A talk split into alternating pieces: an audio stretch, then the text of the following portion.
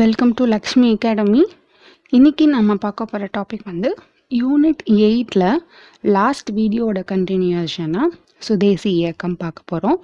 இந்த சுதேசி இயக்கம் பார்த்திங்கன்னா நம்ம தமிழ்நாட்டில் இந்தியாவில் எல்லாமே வந்து கிரேட் இம்பேக்ட் கொடுத்த ஒரு இயக்கம் அப்படின்னு சொல்லலாம்.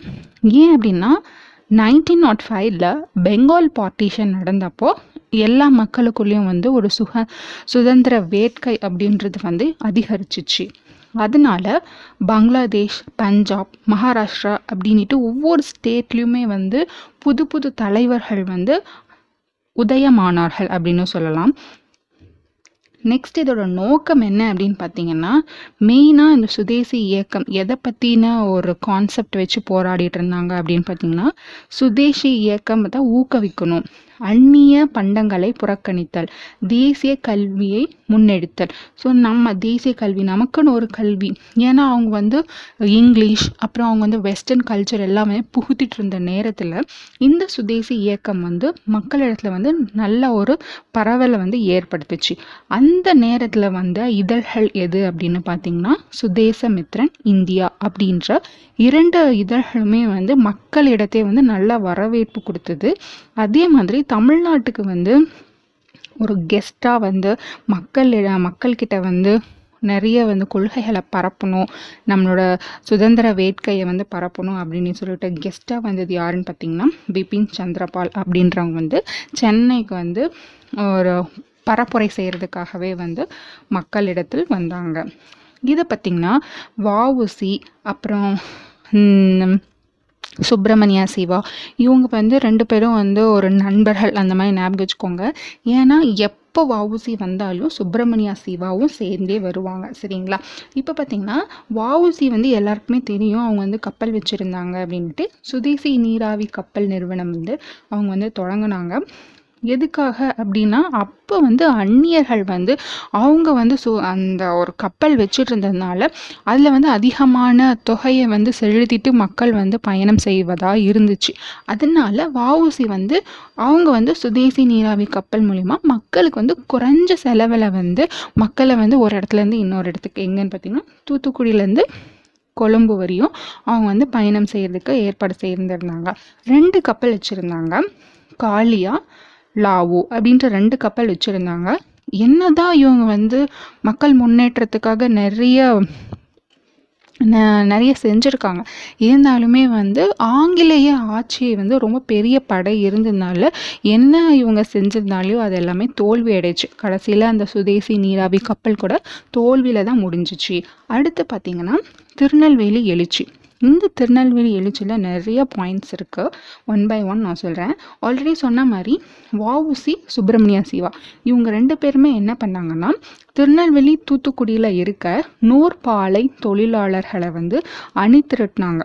ஏன் அப்படின்னா அங்கே வந்து இந்த அந்நிய பொருட்கள் அப்புறம் வந்து வேலைக்கேற்ற ஊதியம் அந்த மாதிரிலாம் இல்லாதனால அந்த தொழிலாளர்கள் வந்து அவங்க வாழ்க்கை வந்து ரொம்பவே வந்து பின்னடைவை நோக்கி போயிட்டு இருந்ததுனால அந்த தொழிலாளர்களுக்கு வந்து உதவி செய்யும் பொருட்டு அவங்களெல்லாம் அணி திரட்டிட்டு இருந்தாங்க. அதே மாதிரி 1908ல் ஐரோப்பாவில் வந்து கோரல் நூற்பாறையில் வந்து ஒரு வேலை நிறுத்தம் வந்து அனௌன்ஸ் பண்ணியிருந்தாங்க.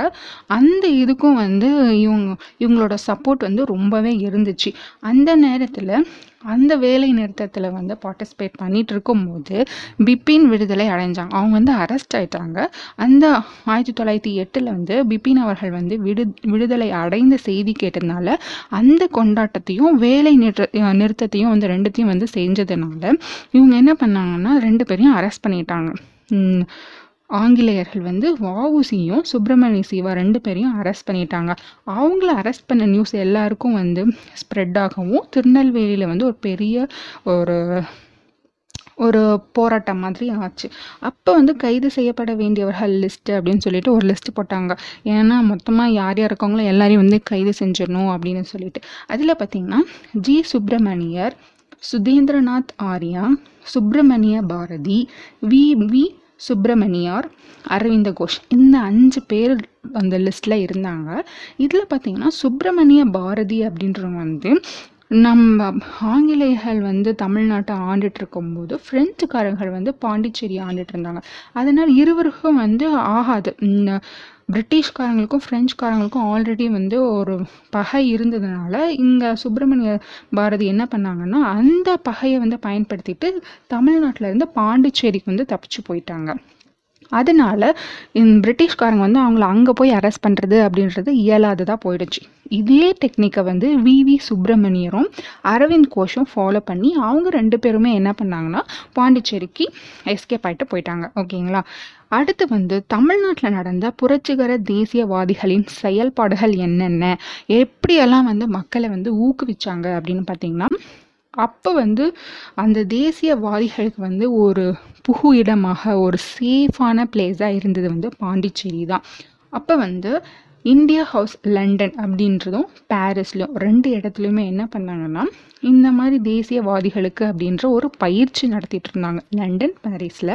அந்த பயிற்சியில் வந்து யார் யார் முக்கியமானவர்கள் பார்த்திங்கன்னா MPT Acharya, V V Subramaniyar, TSS Rajan இவங்கெல்லாம் என்ன பண்ணாங்கன்னா அவங்களுடைய நோக்கங்கள், கொள்கைகள், கோரிக்கைகள் எல்லாத்தையும் அந்த சுதந்திர வேட்கையை வந்து தெளிவிக்கணும் அப்படின்றதுக்காக ஒரு புரட்சிகரமான நூல்களை வந்து நிறைய வந்து எழுதினாங்க. மக்கள்கிட்ட போய் சேரணும் அப்படின்றதுக்காக என்ன பண்ணாங்கன்னா டைரெக்டாக தமிழ்நாட்டு வழியாக வந்து இஷ்யூ பண்ணால் வந்து அரெஸ்ட் ஆகிடுவாங்க அப்படின்றனால இந்த பாண்டிச்சேரி வழியாக வந்து தமிழ்நாட்டுக்கு வந்து விநியோகம் செஞ்சிட்ருந்தாங்க. அந்த மாதிரி வந்து புரட்சிகர நூல்கள் என்னென்ன அப்படின்னு பார்த்திங்கன்னா இந்தியா, விஜயா, சூரியோதயம் அப்படின்ற இந்த மூன்று நூல்களும் வந்து ரொம்ப வந்து மக்களை வந்து ஊக்குவிக்கும் மாதிரி இருந்தது. அடுத்து பார்த்திங்கன்னா ஆயுஷ் கொலை. இந்த ஆயுஷ் கொலைன்ற வந்து நீலகண்ட பிரம்மச்சாரி அப்படின்ற வந்து 1904 பாரத மாதா சங்கம் அப்படின்ற அந்த சங்கத்தை ஆரம்பித்தாங்க.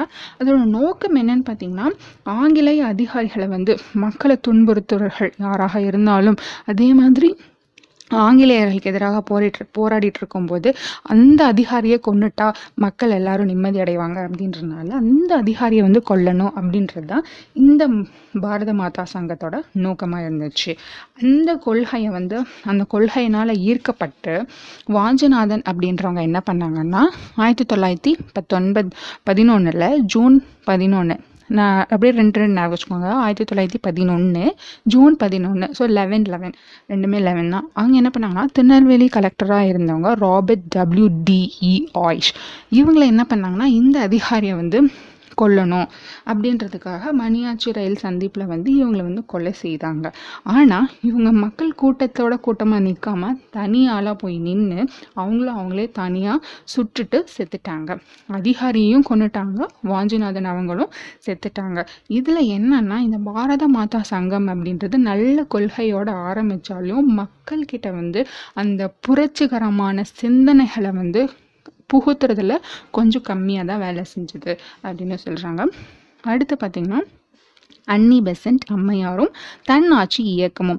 இதை பார்த்திங்கன்னா அன்னி பெசன்ட் அம்மையார் வந்து பிரம்ம ஞான சபை தலைவராக இருந்துட்டு இருந்தாங்க. அதுக்கப்புறம் தான் வந்து தன்னாட்சி இயக்கம் அப்படின்ற இயக்கம் வந்து ஸ்டார்ட் பண்ணாங்க. 1916 ஸ்டார்ட் பண்ணும்போது இதுக்கு ரொம்பவே சப்போர்ட்டாக இருந்தது யாருன்னு பார்த்திங்கன்னா GS Arundale, BP Wadia, CP Ramaswamy இந்த மூன்று நபர்களும் வந்து அன்னி பெசன்ட் அம்மையாருக்கு ரொம்பவே சப்போர்ட்டிவாக இருந்தாங்க. அதன் மூலயமா வெளியே வந்த நியூஸ் பேப்பர்கள் அன்னையார் மூலயமா வந்தது எதுன்னு பார்த்திங்கன்னா New India, Commonweal, New India இந்த ரெண்டு பத்திரிகைகள். அம்மையார் வந்து அடிக்கடி என்ன சொல்லுவாங்கன்னா நம்ம வந்து அதிநவீனமான நல்ல வசதியோடு இருக்க ஒரு ரயிலில் வந்து அடிமையாக போகிறத விட சுதந்திரத்தோடு இருக்க ஒரு மாட்டு வண்டியில் போகிறது தான் சிறந்தது. மாட்டு வண்டி தெரியும் எப்படி இருக்கும், ரயிலை கம்பேர் பண்ணும்போது மாட்டு வண்டி எப்படி இருக்கும்னு உங்களுக்கே தெரியும். ஸோ இந்த மாதிரி ரயிலில் எல்லா வசதியோடு நீ வந்து ஒரு அடிமையாக போகிறது பதில் அந்த மாட்டு வண்டியில் நீ ஒரு எஜமானியாக போகிறதா பெஸ்ட்டு அப்படின்ற அந்த வாசகம்னு அடிக்கடி அம்மையார் சொல்கிறது. இது வந்து எக்ஸாம்பிளில் கேட்டாங்கன்னா உங்களுக்கு ஈஸியாக ஞாபகம் வரணும். ஓகேங்களா. அதிநவீன வசதிகள் அன்னி பெசன்ட். ஓகேங்களா. இது ரெண்டும் அப்படின்னு ஞாபகம் வச்சுக்கோங்க. இல்லை நான் சொன்னதே உங்களுக்கு ஞாபகம் இருக்கனாலே ஓகே, ஷார்ட்கட் தேவை கிடையாது. நெக்ஸ்ட்டு பார்த்திங்கன்னா 1910 வந்து அம்மையார் வந்து இந்த பத்திரிகைகள்லாம் வந்து நடத்திட்டு இருக்கும்போது சட்டத்துக்கு புறம்பாக செயல்படுறாங்க அப்படின்னு சொல்லிட்டு அப்போ இருந்த சட்டத்தின்படி அவங்க ஒரு குறிப்பிட்ட தொகையை வந்து பிணை தொகையாக செலுத்த வேண்டியது இருந்துச்சு. அதையும் அவங்க செலுத்தினாங்க. அதுக்கடுத்தது 2 புத்தகம் எழுதியிருக்காங்க. என்னென்னா how India what for freedom and India a nation அப்படின்ற 2 புத்தகங்களை வந்து அம்மையார் எழுதியிருக்காங்க.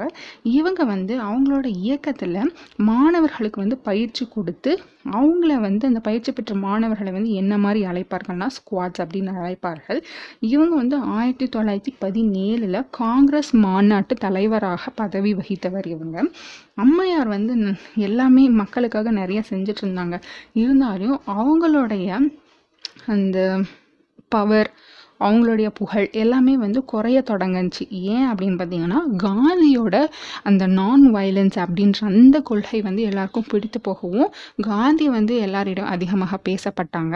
அன்னி பெசன்ட்டோட அவங்க அந்த அம்மையாரோட கோரிக்கைகள் கொள்கைகள் எல்லாமே வந்து அப்போ வந்து கொஞ்சம் மங்கி போயிடுச்சு அப்படின்னு சொல்லுவாங்க. அதுதான் அவங்களுடைய இது. ஸோ இது கண்டிப்பாக இன்றைக்கான வீடியோவில் நான் சொன்ன எல்லாமே உங்களுக்கு புரிஞ்சிருக்கும்னு நினைக்கிறேன். புரியலன்னா இன்னொரு டைம் வீடியோ பாருங்கள். ஏதாச்சும் டவுட் இருந்தால் கமெண்ட் செக்ஷனில் நீங்கள் சொல்லுங்கள். அண்ட் தேங்க்ஸ் ஃபார் வாட்சிங் திஸ் வீடியோ. கண்டிப்பாக சப்ஸ்கிரைப் பண்ணுங்கள், லைக் பண்ணுங்கள், ஷேர் பண்ணுங்கள், எங்கள் கூட சேர்ந்து படிங்க. நாங்கள் நிறைய டீச் பண்ணுறோம். ஏதாச்சும் டவுட் இருந்தால் நீங்கள் கண்டிப்பாக எங்களோட காண்டாக்ட் பண்ணலாம். தேங்க்ஸ் ஃபார் வாட்சிங் this video. Thank you so much.